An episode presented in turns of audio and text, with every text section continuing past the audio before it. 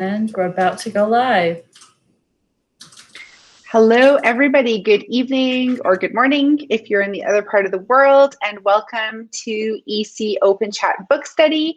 My name is Georgina Dean, and I'm joining from Amman Jordan, and I'm joined by all of these awesome ed tech leaders around the room. And we are a small group today, guys. So, do you want to just say hi and give a shout out where you're joining from? Good morning, everyone. I'm Tiffany joining from Louisiana, looking out the window, waiting for the rain. Hopefully, it's just rain. Go ahead, Mia. Sorry. Hi, all. This is Mia, who hasn't joined in a while because of many things, uh, joining in from Illinois. I hope you enjoy my Star Wars poster in the background because that's what happens in all my video calls in my office. So nice to have you, Mia. And don't worry about, you know, everybody's got crazy busy schedules. And so it's so lovely to have you. Thanks for popping in. Hey, everybody. Pat Hausman. I'm joining in from Northern Virginia, and I too have made a few of these, but not as many as I wish. Work tends to get in the way. It's just that pesky little thing that's always there. It's so nice to have you again, Patrick. Welcome. Shannon, I think you're next. Yes. Hi, everybody. Oh. Shannon. Cal- sorry, I'm a little hyper this morning. Uh, California, United States, that side, and um, you know, thriving. It's almost the end of the second grading period here, so lots going on. But I'm choosing to uh, choose joy today. That's my goal. Glad to be here. I'm always very excited to have my partner in crime joining from Book Study. So, welcome, Shannon. And I like your bats behind you. Are those new? They are. I just put them on for this week uh, for Halloween, and then they will go away, and I'll have a new background next week. Trying you to be festive. me. I need some Yeah, yeah. festiveness going on, also, I think. The blur background really does, you know, add like that eerie feel. So I think you're good. Oh, that's good to know. Thanks. well, Love it. welcome, Shannon, and your bats. Uh, really happy to see the bats. And um, Francis, how you doing? Hi, I'm I'm okay. I'm first time back on a video meeting since I broke my ankle, so very happy to be here, but not doing very well on the tablet. So if I don't say anything, it's because I'm struggling with tablet screens. But great to be here. Francis, I'm sorry to hear about your ankle, and Oh, I hope it's it. fluid better now. Oh, speedy recovery. Yeah, thank you. Nice to have you again. All right, Becky, the wonderful Becky. Hey everyone, I'm Becky, joining from Southern California, right outside of Los Angeles, or in Los Angeles, I guess. Um, so excited to be here with all of you again and ready to start my morning with you all. Woohoo! Okay, cool. Well, I'm very excited. I don't know why, because it's almost the end of book study. And so I should be feeling a little bit sad. But I, as you all know, I'm reading this awesome book for the second time. And I finished the part, the fourth part. I was going to say the part four. And then I remembered that Shannon's on the call and that I'd probably get an English tap on the hand. Um, so the fourth part of the book is super exciting. And I was on the treadmill reading it and I was like, "Oh my goodness, all of these all of these sparks came to me while I was on the treadmill." And so I think that's why I'm very excited. So, um stay tuned for the final uh, book study questions coming out later this weekend. Um, and looking forward to sharing and celebrating all of that. But before we get to the final section, we do have an important uh, few chapters to unpack together on discovering the power of voice. I'm going to share my screen in now. Um, discovering the power of voice, and with great power comes great responsibility. Yeah, no worries, Mia. Thanks for popping in, and hopefully you can come back in again. No worries. Um, great. And so, sailing into the great beyond. And we were looking at uh, chapters 11 and 12. And so if you've had a chance to read them, please feel free to um, share, you know, open chat. And if you have participated in the chats already underneath them, we will get to those as well. So today's celebration is all about classroom culture. If you would like to shout out somebody in your team, a teacher that you're supporting who has really done a sparkling job of creating a positive classroom culture, would anybody like to share?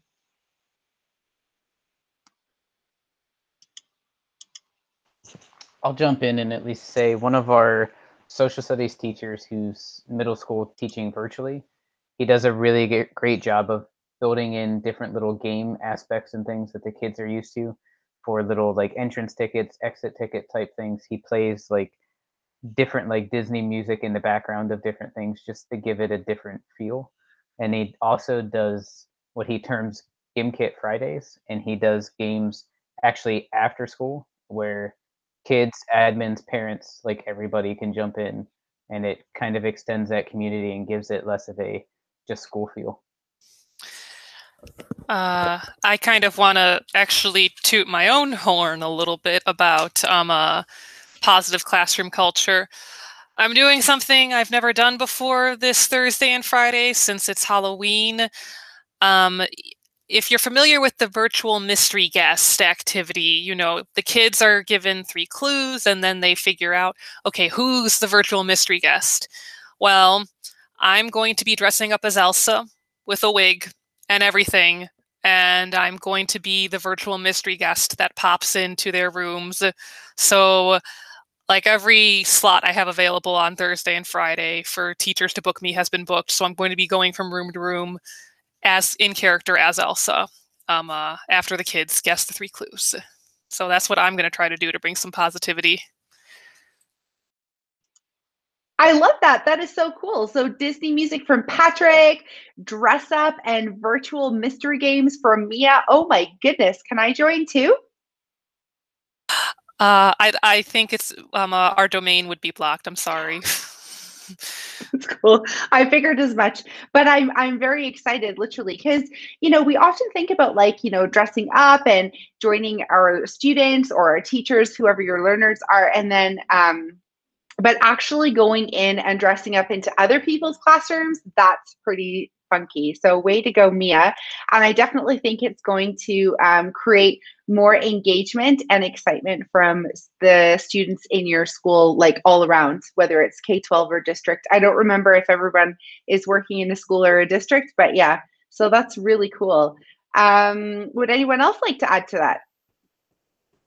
So I'm working with a fifth grade teacher, and um, she does a great job of just getting students engaged in the activity by pulling in fun different things. We taught her students how to utilize the emoji keyboard.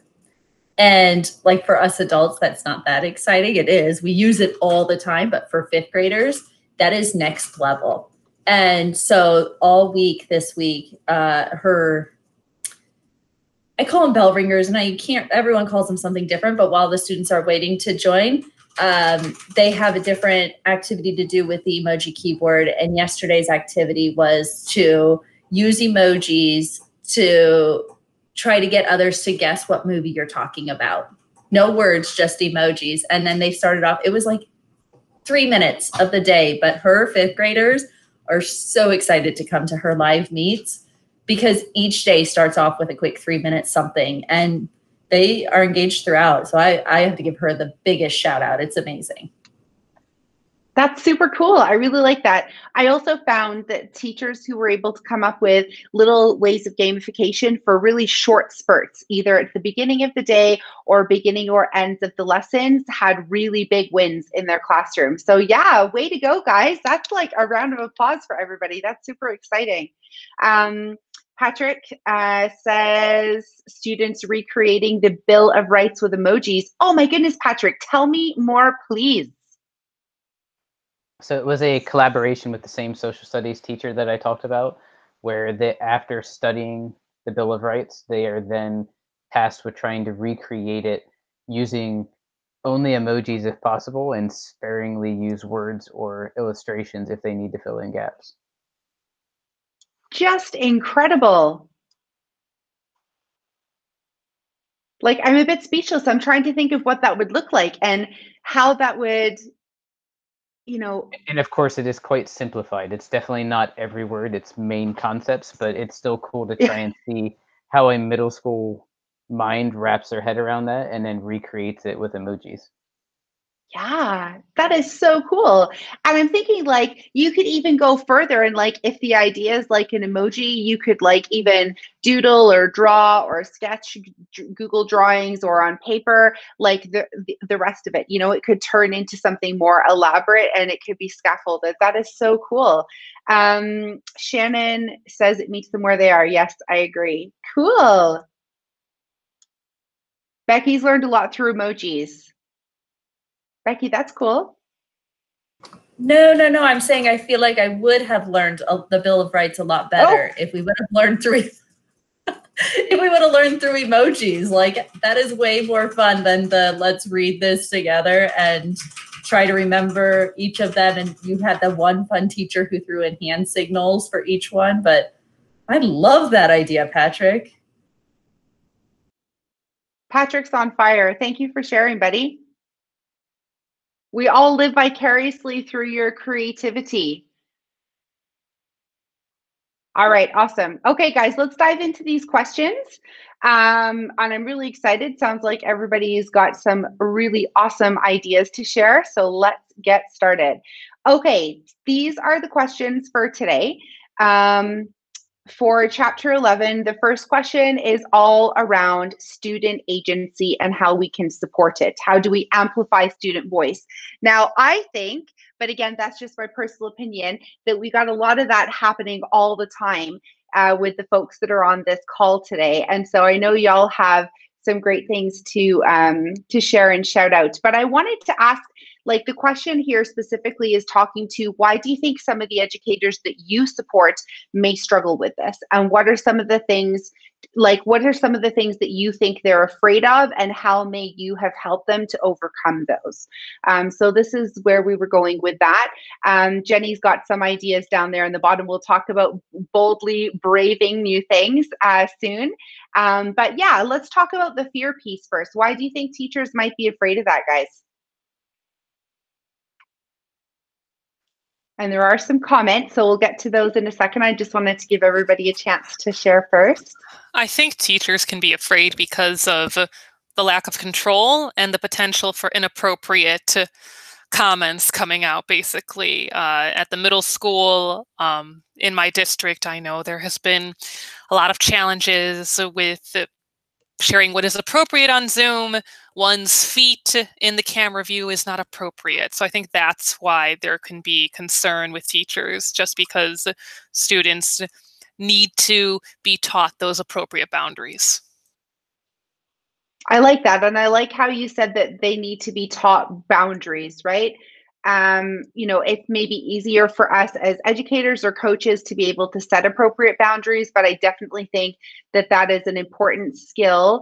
Um, and I do call it a skill because I think being able to self assess and be self aware and all of these, I think these are skills that we learn and we get support um, becoming aware of. So I think that's really, really important. Thanks for sharing, um, Mia. And Patrick, um, the fear of the unknown. Tell us more, Patrick. Yeah, for a lot of the teachers I work with, it's really the fear of the unknown. And what I mean by that is it's not necessarily the unknown of what my student's going to do, what could they possibly type in the chat. It's, I don't know this tool exceptionally well yet myself. So I don't even know what all these students might do. And not even obviously the inappropriate side, but also the side of what if they go down a rabbit hole I've never seen before and I don't know how to help them and you're there a lot as a tech coach, but you're not always there. And I don't want to kind of face plant in front of the kids, not being able to answer a question on a tool that I had to, that I asked them to use. And our teachers have gotten a lot better with the fact that it is perfectly fine and it's actually an awesome thing to learn from the students. And I've taught some of them to turn control over, have the student in our virtual side, have the student screen share it and teach the whole class the awesome thing they just learned. And obviously you gotta you gotta know which students you can trust to do that and not put their foot on the screen instead of sharing what they're supposed to do. But eh, it's turned out well for a lot of us, but it's it's just that unknown. I really love that. And I love how you said, like, let ask the student to share their screen and teach everybody. It's one of the first things I do when I'm in my classes too. And someone's like, oh, look what I can do with that 3D model. And I'm like, oh, show us, come on and share your screen in. And I think it's so powerful. And it really also motivates and inspires the other students in the class to then want to get ahead of the ball so they can be the next ones to share too. So there's like a whole uh, domino effect there um, I'd like to add on to that. So yeah, thanks for for sharing that out, Patrick. Um, also, um, we were talking about their authentic audiences to be able to share with. So this part of the book is talking about students being inspired to um, share what they're creating authentically, basically. So there's authentic learning, but part of that authentic learning is also having a final piece to go to, right? It's like the end of the tunnel, I guess you could say. And what are they doing with all of those wonderful things that they're creating? And so Jenny talks about um, sharing her or having her students and then obviously for us, that would be the teachers we're supporting to have their students share out what they're creating on Twitter using a hashtag called comments for kids. Now, I have to say, I haven't seen if that's still a thing that's going on on Twitter or not. Has anyone tested that or tried that out?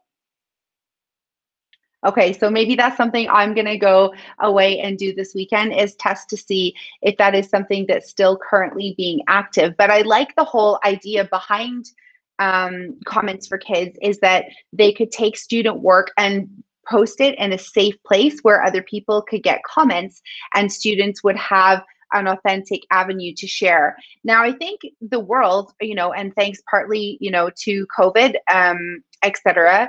I think that the world's come a long way in other ways that students can share. So we have like mystery Skypers if you're in Microsoft um, for education, um, and you can do Google Meets with pretty much anybody. And so there's lots of different ways that you can um, you can reach your students. So, um, oh, Becky brings up a good point about age restrictions on Twitter. Go ahead, Becky. That's important.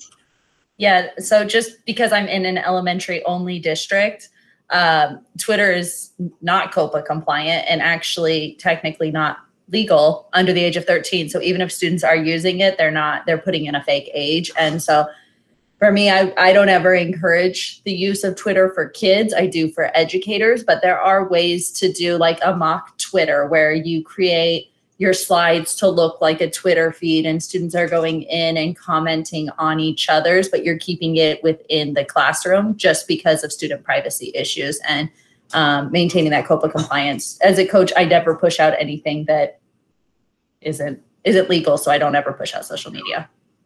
No, that's really good.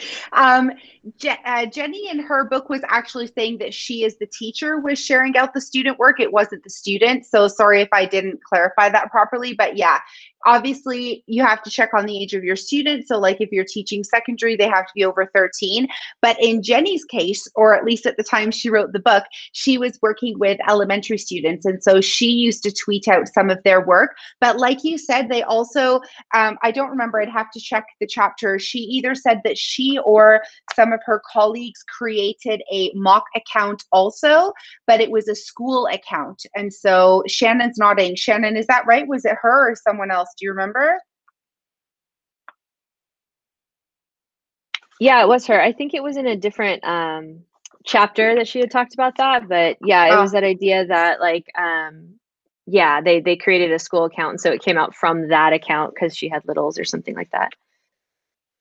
Yeah, so definitely, you know, if anybody's watching after the fact, please, please, please make sure that you are COPPA and FERPA and GDPR if you're in EMEA region um, compliant because safety is number one priority for everybody. But the whole point is, and this is an interesting topic for conversation. Obviously, we can't spend the whole hour on it, but we want to be able to help our educators give authentic learning experiences to their students, right? So, how do we do that in safe environments that continue to be harping down on all of these compliance and regulations? It does become difficult.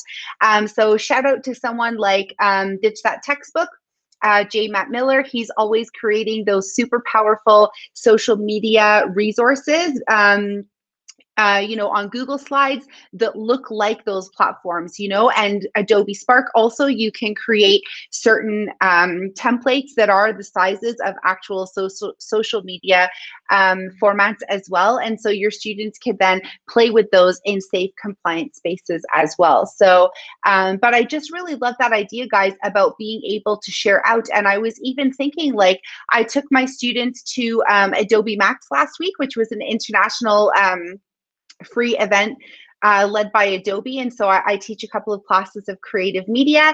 And I took some of my grade 12 students uh, virtually through Google Meet, and they watched real live artists create and talk about their passion. And um, because I was logged in in a separate window as my own account, any questions that the students had for the artist, typed it in the Google Meet, and then I asked those questions live. So on the screen share, the students are seeing me ask their questions live and get answers um, live in the screen. So it was quite really powerful. And I'm always trying to find different ways that we can meet them authentically and how do we get their voices out there. So that was one thing that was really exciting. And I was thinking also, thanks, Tiffany. And I was thinking also, how could I do that more? So um, I'm now on the lookout for, since last week, new conferences coming up. And what would, is there anything appropriate where I could take my students to. So, for example, or even having different artists come in like you can do with mystery Skypes and different things like that, just to share with the students. But I want to take them places, you know, so this whole idea of virtual field trips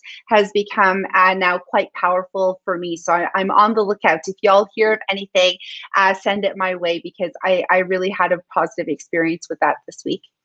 Um, would anyone else like to share on this idea of authentic audiences to amplify voices before we head off to number two? Actually, I didn't even, sorry guys, I'm just going to pop up. The conversation was rolling and I didn't even pop up the people who participated in the chat. Sorry guys. Francis, um, I know you're on the call and I know you're on a tablet, but did you want to share what you were talking about there in your um, post? And don't feel obligated if not.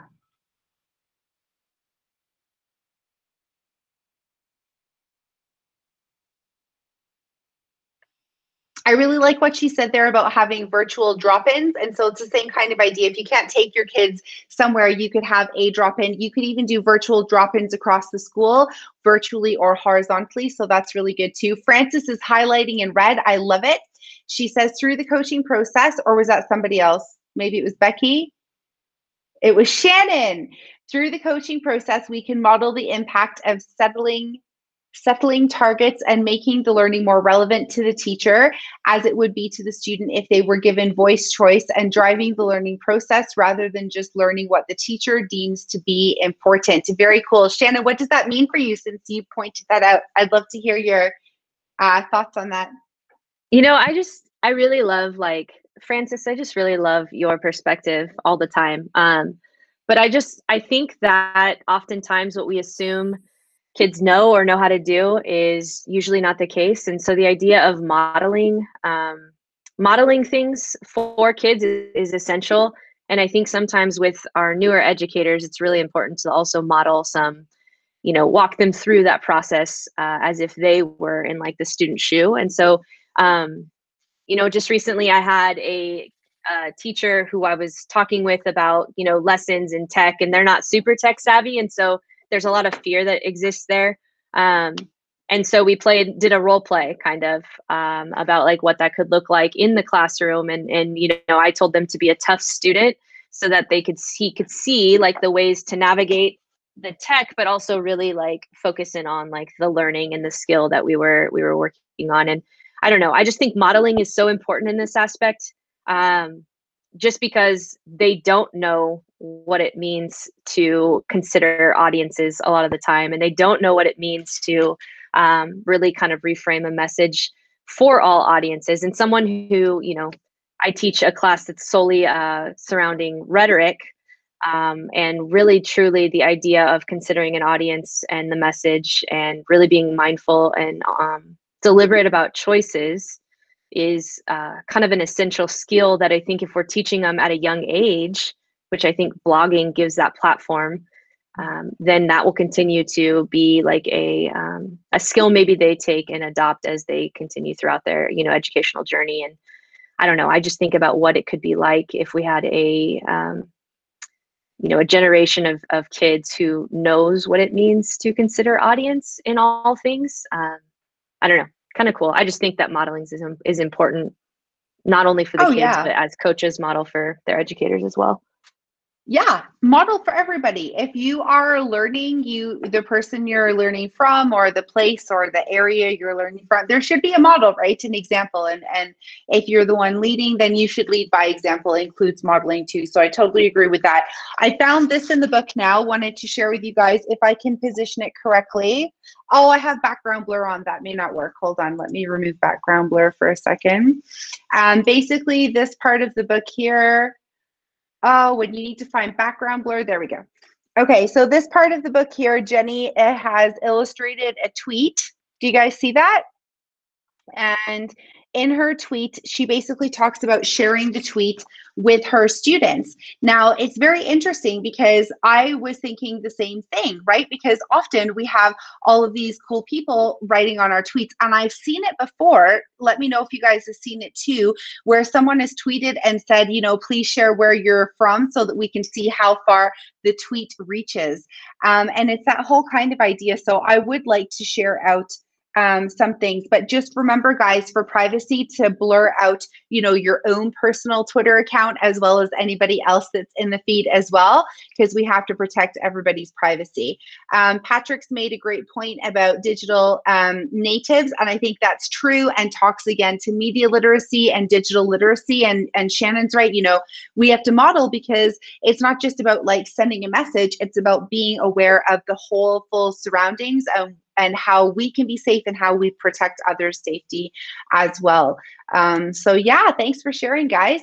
Um, Shannon's also um, written about modeling there. Dr. Karen's talking about live feeds. So yeah, similar to what I was saying with the with the conference, the whole idea of artists being there live. That's really awesome.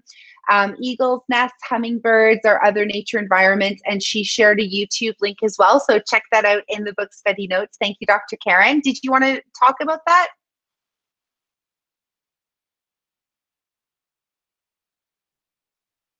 If not, that is okay too. Uh, hi. Uh, well, it's just something I've actually. uh, Can you hear me? Yeah, yeah, go ahead. Um, I've never actually. Uh, I've never actually tried this with students before, but I know that for me personally, it's a nice break to look at some nature that's going on. uh, You know that um, uh, real life. And I know that when you're doing science units and things like that, it, it kind of adds a little bit of authenticity uh, to your students, not necessarily for them to comment, you know, if, depending upon their age, but at least to experience. And I know there are aquarium views and all kinds of them out there, but I just thought that might be a nice resource uh, for students to be able to experience and comment, etc. Oh, I'm so glad you shared uh, verbally, Dr. Karen. Thank you, because I didn't quite understand that from your text, and that's quite powerful what you just shared there about adding elements of authenticity into our lessons. And I really am very inspired by that. So thank you for um, shouting out. Uh, Becky's also shouted out Google Earth and Voyager. Also, arts and culture have some amazing things in there as well. So there's lots of different places we can go. But what's interesting would be also to add elements of your own experience. Like I really like being able, for example, to show pictures of me skiing in the snow or skating on the uh, Rideau Canal in Ottawa with my students here in Jordan um, or Egypt the other years who may not have seen snow or know that you can skate on ice. And so things like that can go a long way as well. So yeah, just uh, I, I really like that idea of adding authenticity. It's not just about um, having the actual objective being authentic but the surroundings and different elements. So that's that's really awesome. Thank you for sharing. Okay cool. So as usual i spent a lot of time on one question but we had some great shares so we'll move along to question two. Um, all right. So this one is about finding something to say. So where do we start? How do we start to think about the messages that our students want to share? And I really want to start with where Shannon left off with the modeling, because if we're and you know maybe shannon's a really good place to start actually since she's the english expert or one of them in the room um, about how do we you know it's when we're writing where do we start and you know, who do we, you know, what are the ideas and we should start with, or who can we bounce those ideas off on? So Jenny's chapter here is talking about school blogs. Um, she recommends the walled garden approach first, and so share it in-house kind of idea. And how could we support um, educators to practice equity, constructive feedback, and also digital footprinting while discussing the blog? So in this section of the book, it's blogging versus libraries, and where would we start? So there are some comments in the chat. Would anyone like to share? Uh, well, I don't have any ch- comments in the chat, but I literally just attended yesterday a professional development all about Generation Z and their use of the internet, sponsored by the Learning Technology Center for Illinois. So I feel like this is really relevant to what we're talking about, especially with digital footprinting, because what's happening for teenagers and even younger students today is the fact that there is no separation between real life and the digital life. And actually, what's happening is parents are creating the digital footprint that some students have because of the pictures they post at their soccer game or like oh look i just my baby is born or even posting ultrasound pictures so i think something we have to consider as well isn't just like the students learning about the positive digital footprint but about the parents learning not to the term that is taking hold not to share it not to overshare online about their children. And I can see there are some people in my age range on the internet who understand that and like we're like nope my even though i'm a vlogger you're not going to see anything about my child. But there are other vloggers we know of i mean maybe i shouldn't speak for everyone but that i know of that have actually exploited their children for entertainment value. Yes ah. yes sharon to so i just wanted to put that out there since i made that connection Thank you. Oh, no, thank you for sharing. I'm a little, you know, surprised as you can see from the expression on my face that people would use their children for that. Uh, I don't have children. I can't imagine it. So, um, yeah, just going to take a second there to process that. That's not cool at all. Um, but yeah, it's a really important point. And actually, um, yeah, wow, I'm still caught up on the whole parent thing. Do we have any parents in the room? No? Patrick, you have kids, don't you? No? Not unless you count what my wife would call fur babies. We we have pets. Oh. We do oh. not have small two-legged children though. Me too. Dr. Karen's the mom. Okay, so Dr. Karen sharing are a mom of people. That's that's good. Yeah, that's what I was wondering. So like, is this? Do you see this is a real thing in your you know community? I'm not putting you on the spot or anything, but as a mom, do you feel that that would be an issue for your children as well, or maybe that that is an, an a Gen X. Did I say that right? A Gen X Gen Gen X. Um, Z, X, Gen I Z. lost count. okay. Uh, Yeah, so- Gen Z. Yeah, according to the presentation, Gen Z are the current teens, Gen Alpha are the current elementary schoolers. So now there's Gen Alpha. Whoa, that's new for me. I didn't hear about Gen Alpha yet. Okay. Yeah, I'm Thank doing all the mind blowing, mind blowing stuff today. Yeah. you just- uh, but to continue, do you see Um, that, Dr. Jackson? Well, I I think because we're so familiar with it, you know, it's just we're all getting so familiar with especially being online with people every day. It's uh, kind of an extension. Can I, I want to share just a quick little story. I did a um, a teach-a-thon with some people a while back, and uh, we used StreamYard. But every hour we would change presenters, and it was really kind of freaky to me after a while because I was hosting, and every time I would invite someone, it was as if I was inviting them into my home and I just really, I really engaged with those people, and it was it was a real experience. And then the next person that would come on, it was like, oh hi, you're in you're in Streamyard with me. Now you're in my home, and so I was going to ask, um, do you think maybe it's just the familiarity, uh, like maybe George Georgina or or well, basically all of you do this all the time. Does it become like an extension of your own space? um, I just uh, I think maybe that's why people feel like it's okay. Yeah, um, here's my ultrasound. This is my baby, or um, or like those uh, three videoing three seconds a day and then making a video montage out of it with some snappy music and and pictures of my last year you know it i think it's just the familiarity and without all that talking so that it, i'm actually right there with you and in one of the courses i'm taking for my ed tech uh, certificate we were talking about this research and my professor finally gave the research um, that anyone who started using technology before the age of 14 you don't look at it like a tool. It's not a tool to help you in life it's a way of life. It's just there and you're so used to using it to just let life happen and make life happen. And without technology like you're not saying oh i've lost a tool. It's like you've lost a part of life. Where anyone who started using tech after the age of 14 um, and i don't know why 14 is the cutoff. It must just be for that research but after the age of 14 tech is a tool that helps you get something done. It helps you find your research. It helps you connect with people but you see it as that tool. So i'm wondering because like I'll be honest, my social media is covered with Sharon's. And that's how I see all my friends' babies, and that's how I see everything because tech is just a way of life. That's how you share life and stay connected, and you don't have to call people. So, yeah, that's an interesting point that you make. Of it's it's just a norm. I mean, people see my house every day.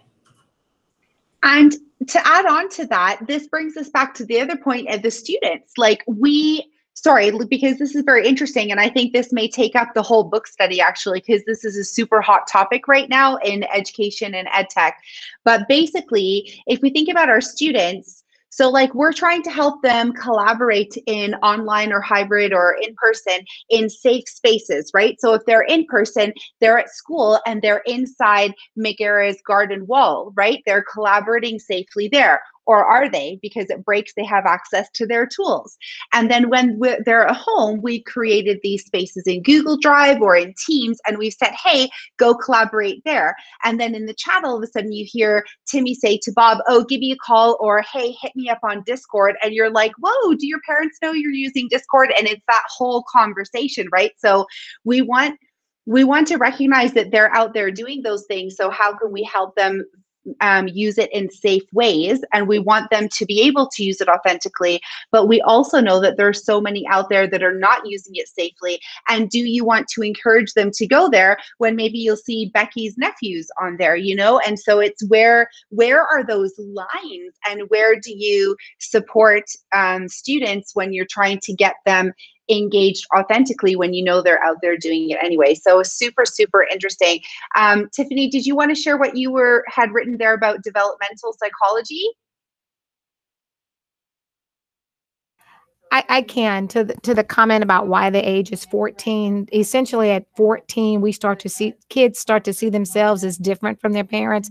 They're making their own decisions, and we can track that back as far as the early 1900s. They become their own independent consumers. They have jobs. So, what are they buying? What are they doing? So, that's why we see that turn at the age of 14. That's why it's so unique.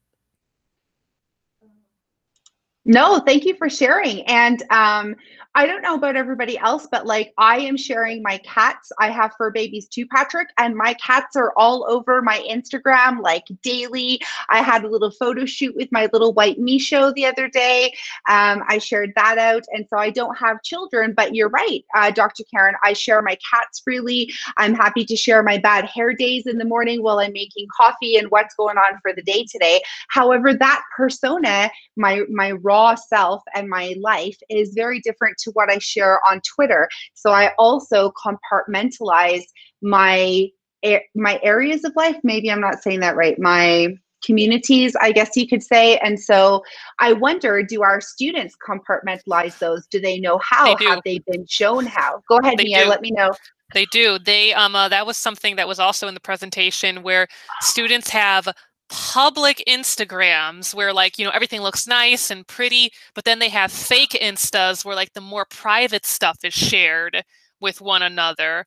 Um, uh, and uh, I would say that yeah. So I think students do car compartmentalize a bit, you know, depending on what they're doing. But like we all know, probably from hybrid and remote teaching, that sometimes that compartmentalization isn't always as strict as it should be, like how they might type in the Zoom chat the way they would in a Discord in a Discord chat. And it's like, that's not, you know, oh, Shannon, I love that connection of like code switching. I think that's a very good connection.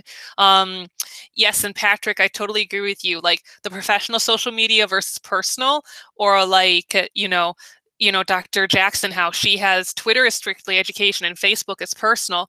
Whereas, like I've been hearing teachers, they're like they do things on Facebook that are like semi-professional but not fully, and so it's like, I don't know. For me, being in between these generations, I'm like all my online stuff is professional. I have very little like personal online footprint. Like if you're going to find me on there, you're going to find my school photos from previous years and um, lots of educational tweets lots of educational tweets. I like uh, the pointing out of like Twitter's professional and Insta and Facebook are personal, just that dichotomy, because students would be like, no, it's both. Twitter is both if they're of the right age. And Snapchat is personal, because that's the other big one. I'm sorry, I could go on and on about this just because it connects so much to what I learned yesterday.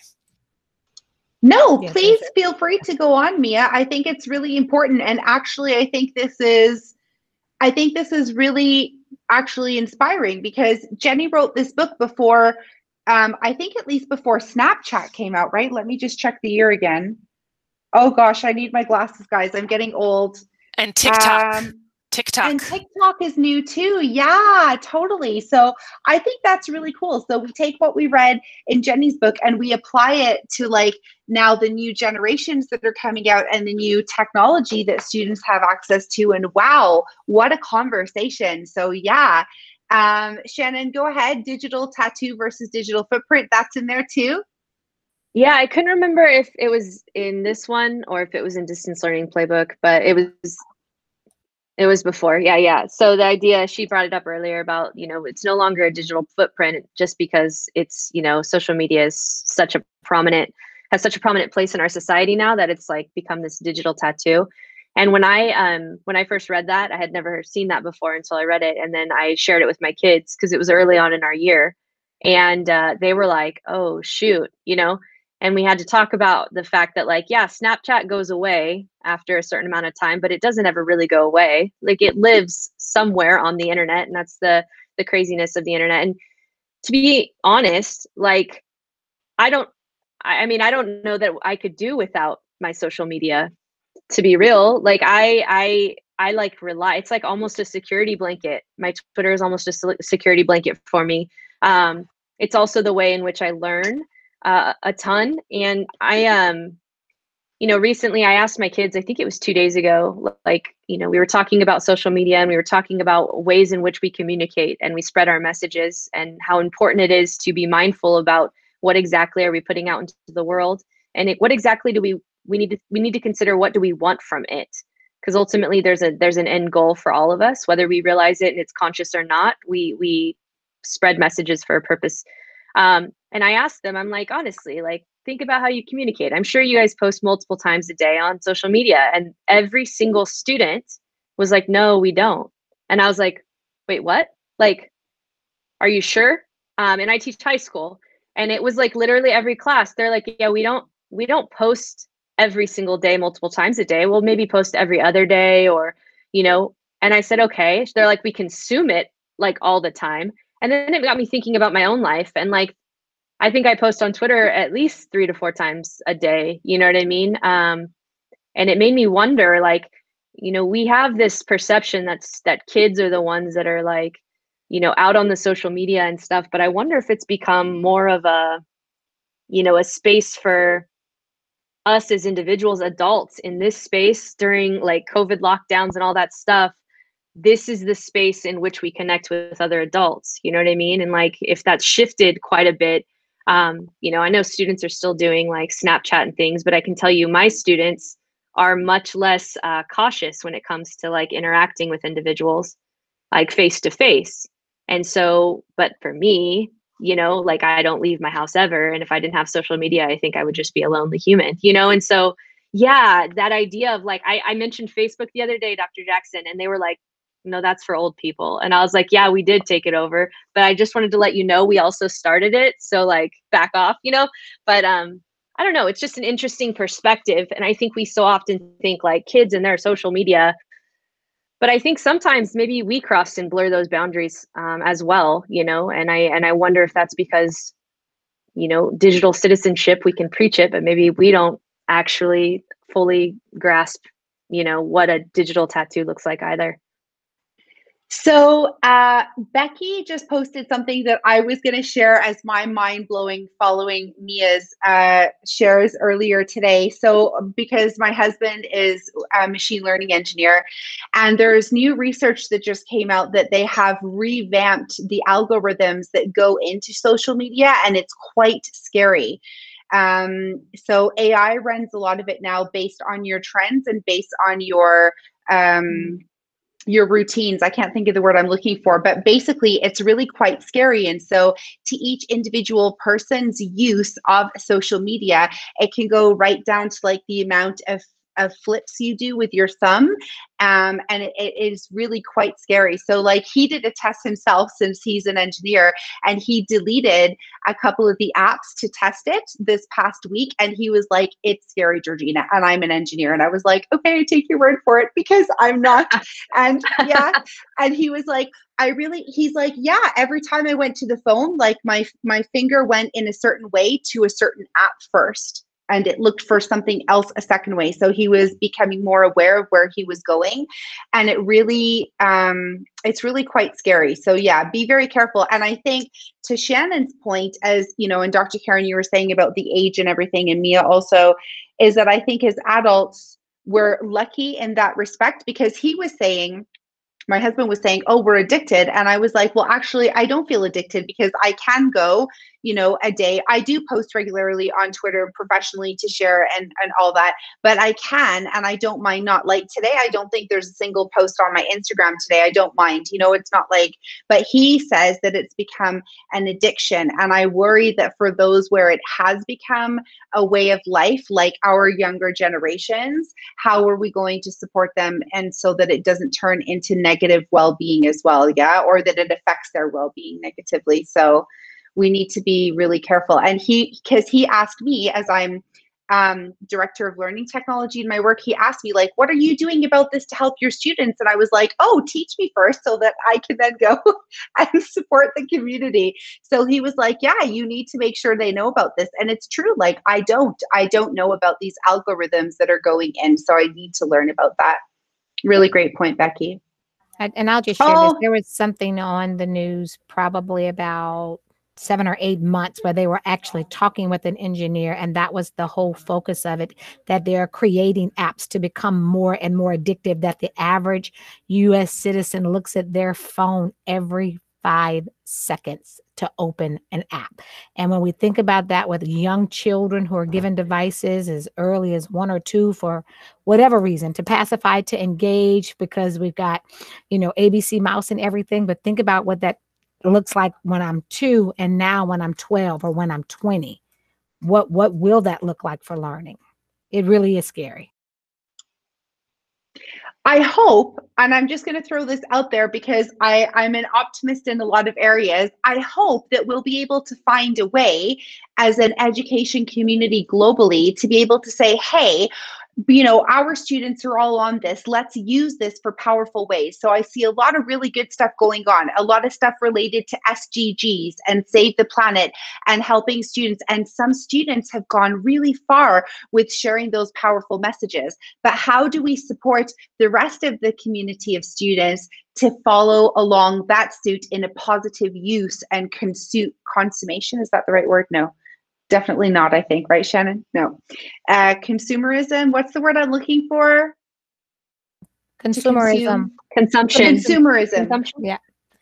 Either. okay so yeah to help them do that positively and then get them creating uh, positively to help you know change the world for the better um, so something that they're passionate about changing in the world so yeah i think it's it's a it's a really big topic dr karen you were talking about changing um, habits i know you were talking about your own habits but it's very interesting and it's back to that point how could we also help our students and how can we help the teachers that we're supporting to help them to create those new habits as well. Balance. I love that, Francis.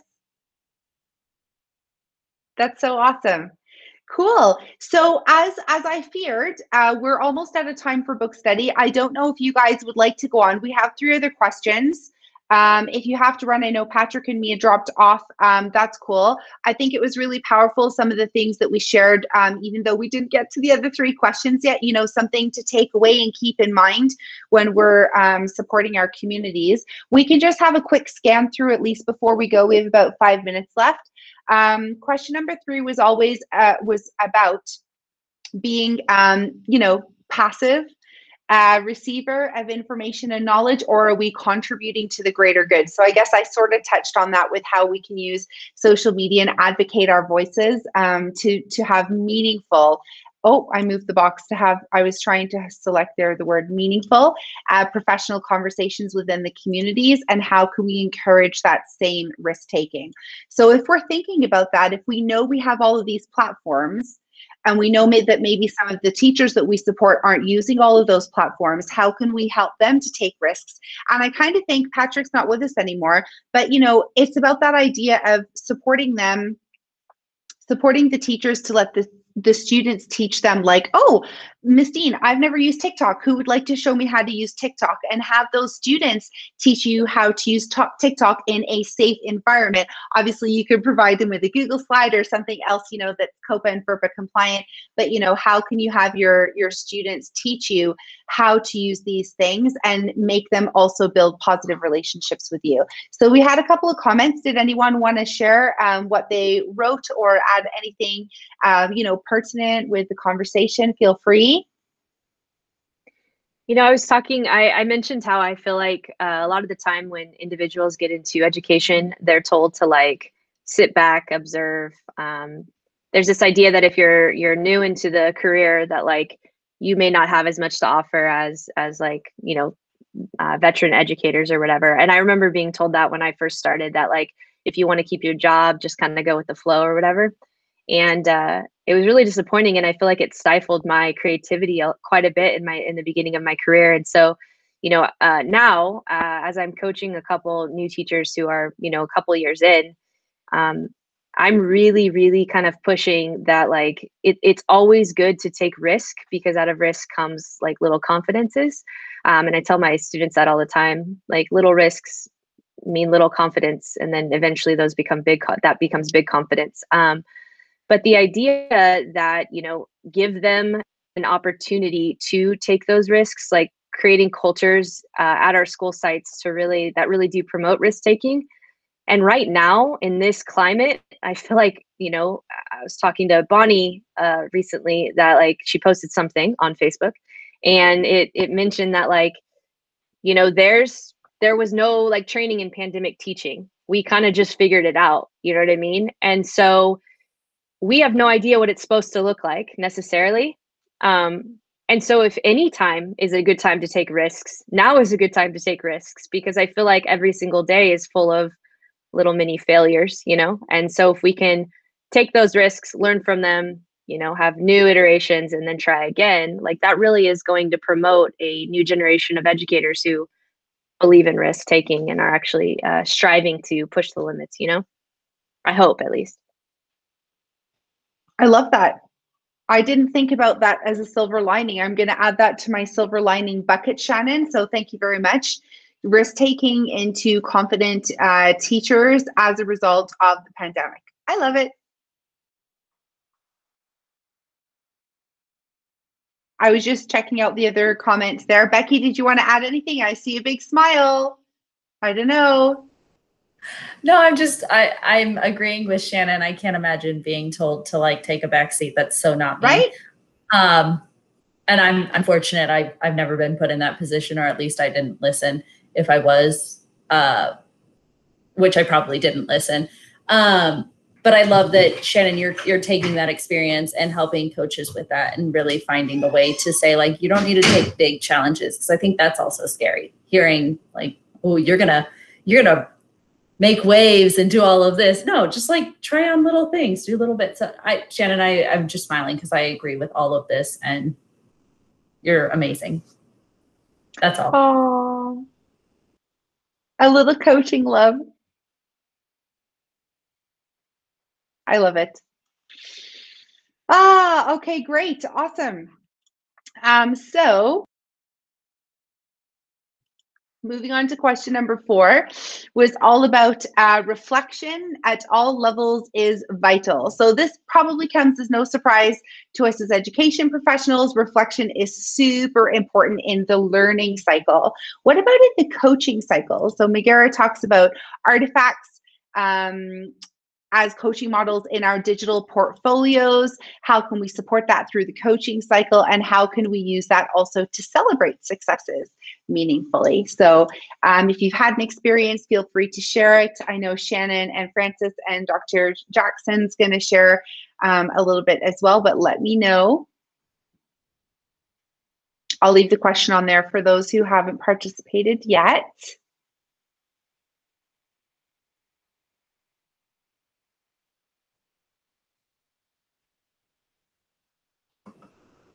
I'm going to jump in with a really quick one. And for me, I think this starts if we're going to be uh, inspiring educators to be reflective, we need to do it ourselves. Uh, this is definitely an area that I've grown in over the past year and feel like I can continue to grow in in just self reflection and asking myself those questions because I'm not comfortable self reflecting, I don't know how I can expect a teacher that I'm coaching to be reflective. So, um, I, I like her reflection guide that she has in here on 138. Uh, I, I just think we have to we have to take start it off. I love that. Again, back to Shannon's whole point on modeling as well. I'm finding page 130. Oh, yeah, it's a little reflection guide. Am I still blurred off? I hope so. Want to get that on video so everybody else can see it. Oh gosh, this mirror reflection thing is killing me. There we go, guys. A little reflection guide. okay, cool. So, um, yeah. Uh, let's just do a quick round fire before we move on to question number five, guys. What are your uh, what's your top reflection go to or your digital portfolio go to? So mine is Adobe Spark uh, page. I love writing little uh, reflection journals in that one. Who would like to go next? Mine are um, post-it notes because I haven't quite got to a digital portfolio, um, even though Georgina tells me it every time we talk. Uh, but it's good. It's good. Eventually I'll get there. But yeah, I have about a thousand post-it notes and Becky really loves my post-it notes. So I usually do it for her. I love your post-it notes too, even though I've never seen it because I initially had a visual image in my head of Shannon's entire room being covered in all this visual reflection and planning. And I got really excited because she probably has lots of different colored sticky notes as well, right? Just one color? Okay, that's cool too. Just yellow. Just yellow. That's exciting though. Yeah. Oh yeah, Becky says stacked on each other. That's cool. You you guys know what I'm talking about, right? Those like creative walls. That's it, Dr. Karen. That's what I'm talking about.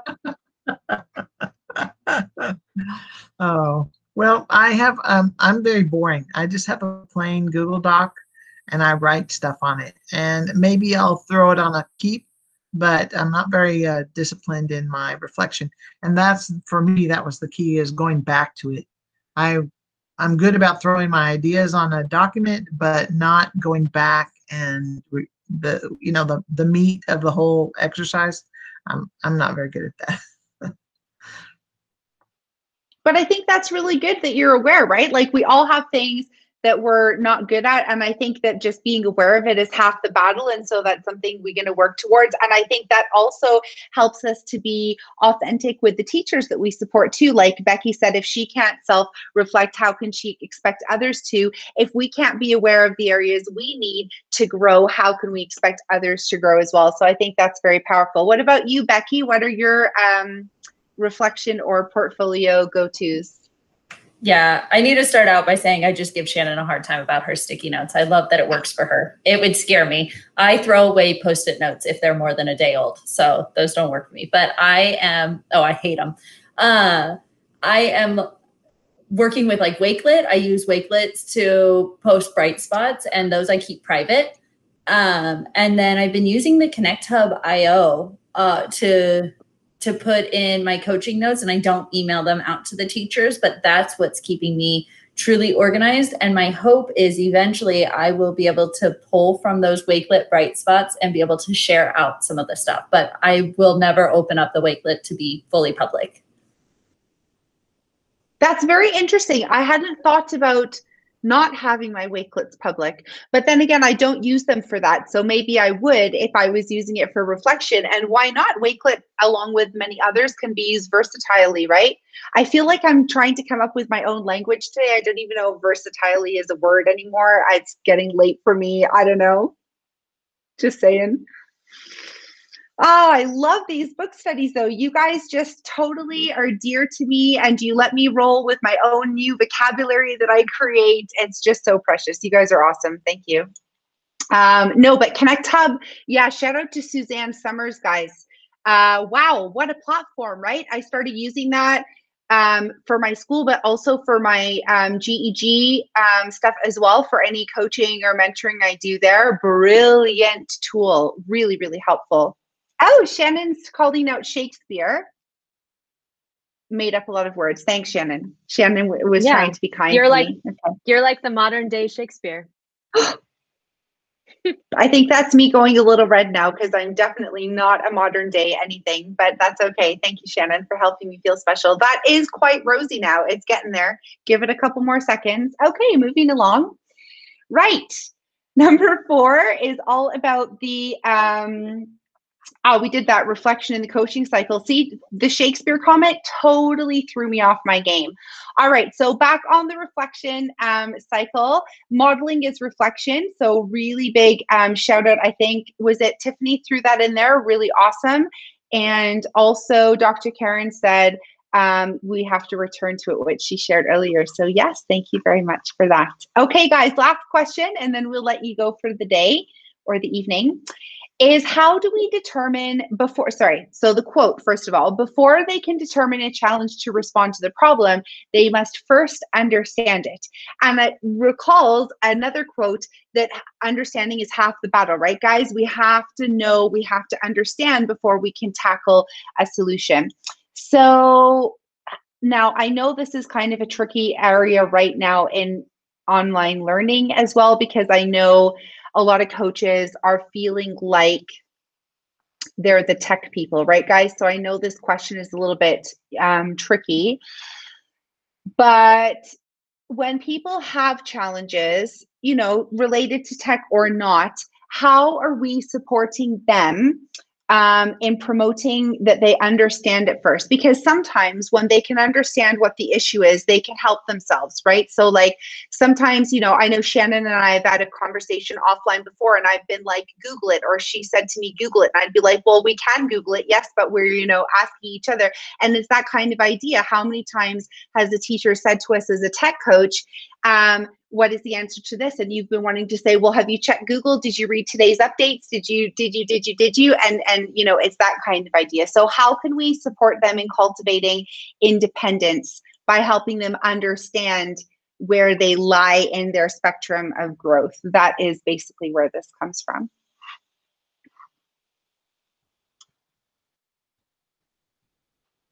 Megara talks about mastering the ship. So we want students to become masters of their own what of their own content of their own skills and so how can we cultivate that with teachers as well right guys Yeah, and I don't fault uh, educators when they constantly want to reach out to like those that are coaching or the mentors or the coach or whoever on campus that you know is a resource because I do it all the time. Um, you know, and so, but I have this year really pushed a lot of my um, colleagues towards Wakelet. I know we've talked about Wakelet already, but like it is invaluable. It's not just it's not just for curating. Um, I mean, I've used the search portion of Wakelet so much to find resources and lesson plans um, to help support other educators and myself. I have a colleague that's out ill right now, and I have to take over as a department chair. I have to take over her creative writing course. And so you better believe the first thing I did was go to Wakelet and be like, help me, people. Like, because there's so many educators that are so like open to share. Um, I also have been trying to push people towards edu Twitter so much just because I learned so much uh, from Twitter. I honestly, most everything about 2020 has sucked except for getting back on board with Twitter, to be honest, because I'm just learning a ton and growing a ton. Um, and so I think that I think that largely it's for me, it's been a lot of like asking questions of my my uh, like mentee and my colleagues, like what exactly, how exactly like do you want to approach this? Or what is it you're looking for exactly? What is the end goal here? You know what i mean? Um, if it's not just a tech support question you know and then giving them some resources rather than just telling them the answer has really kind of helped uh, spur some independence a little bit. And we're seeing kind of a drop off a little bit in the whole like tech support form because they're starting to go and peruse more resources on their own before they're coming and relying on the the tech coaches on campus. So i think that's cool. Yeah and i want to i want to hop on that one too um, and say that I am always ready to help with tech questions. I know that some tech coaches feel that that's really difficult, but I use those to turn them into coaching moments. So if I help somebody enough with a certain type, you know, with their questions, we can then say you you'll find them coming back the next week saying, "Hey, thanks for helping me with that. I did this," and then I can turn that conversation next into, "Awesome. Have you considered doing this?" Or how might you help your students by going to the next level? And so I always use those those tech questions and I flip them into um, coaching moments per- personally. Um, but um, I know everybody's culture is different, but it's just something, a little food for thought if you're watching the recording after the fact that instead of maybe feeling frustrated that you're getting a lot of questions, how can you use those questions and use every single moment as a possible coaching moment? A coaching moment doesn't mean you have to have a 60 minute coaching session. And I'm sure Amanda might fire me if she heard me say that, since I know the coaching curriculum for Google EC is quite strict. But my you know, I have to throw that out there on the line. You know, we need to be taking risks. And I'm going to go out there on this live session and take risk and say that coaching doesn't have to be 60 minutes in an office with two people on their laptops building a plan together. It is any moment in the hall, in the classroom, on the laptop, on the phone, over WhatsApp group or whatever you're using, Google Chat. And it is every little moment. And those could be three or four different moments over the course of the week. And it doesn't have to be a formal one hour hour coaching session. So as long as you feel that you're making, you know, positive quality progress in a week with an educator that you're supporting, I want to throw it out there. Does it have to be regimented? Does it have to be restricted to a routine schedule? So that's just my little risk taking for today to throw that out there. And maybe not everybody agrees, but um, but yeah, I think coaching is changing, education is changing culture is changing in our communities guys and we need to adapt. We have to be there. We have to meet our educators where they are just like we're always trying to meet our students where they are right? So i think that that's really important. And i feel like i did a lot of talking today guys. Sorry if that's the case. I felt very inspired by all of you. Um, right. Would anybody else before i move on like to add their own shares to that? I know we had a couple comments. Shannon shared already Dr. Karen, you added about um, apps to solve their problems. Nice. Tell me more. Well, um, many times I feel like it's not an app that is going to fix the situation, and that sometimes teachers look for that thinking that they don't already have some tools. And so maybe we just need to talk about pedagogy and about learning about learning and about helping teachers you know, just basically teach their students. They've already got those tools, but they need to be reminded, I think, in their search for the right technology. You know, we've got a lot of really broad tools we could use in different ways, and and uh, I think we need to just remind teachers that they can they can use those um, broad tools in different ways. Dr. Karen, you inspire me. I all of a sudden had the like, you know, oh, I had this visual. I'm a very visual person in case y'all didn't pick up on that already. These clouds and this like heart music and like this big inspiring moment of it is always back to the pedagogy. And I love it. Yes. Well, good, good, because I, I really, I'm a, I'm a big proponent of, uh, I think teaching is a calling, and I think that there are certain people that can figure stuff out, and and uh, they're teachers. I couldn't agree more. It is it is, and it is a talented group of people in education, right, Dr. Karen? Like shout out to all Yes. of you on the call. Shout out to everybody watching the recording after the show. You guys are literally killing it like every day and kudos to all of you. It is not easy. And it has it's only getting more difficult because why? Because we're breaking through all the weeds and we are going to come out into something really exciting. And I'm just so excited about that. Okay, I need to stop talking. I've clearly gotten overexcited. Shannon is correct. The upcoming part four is really exciting, guys. Check this out. Part four, right there, got the camera angle almost right on the second tilt. Reflecting on your adventure. So, this is where I had my big spark.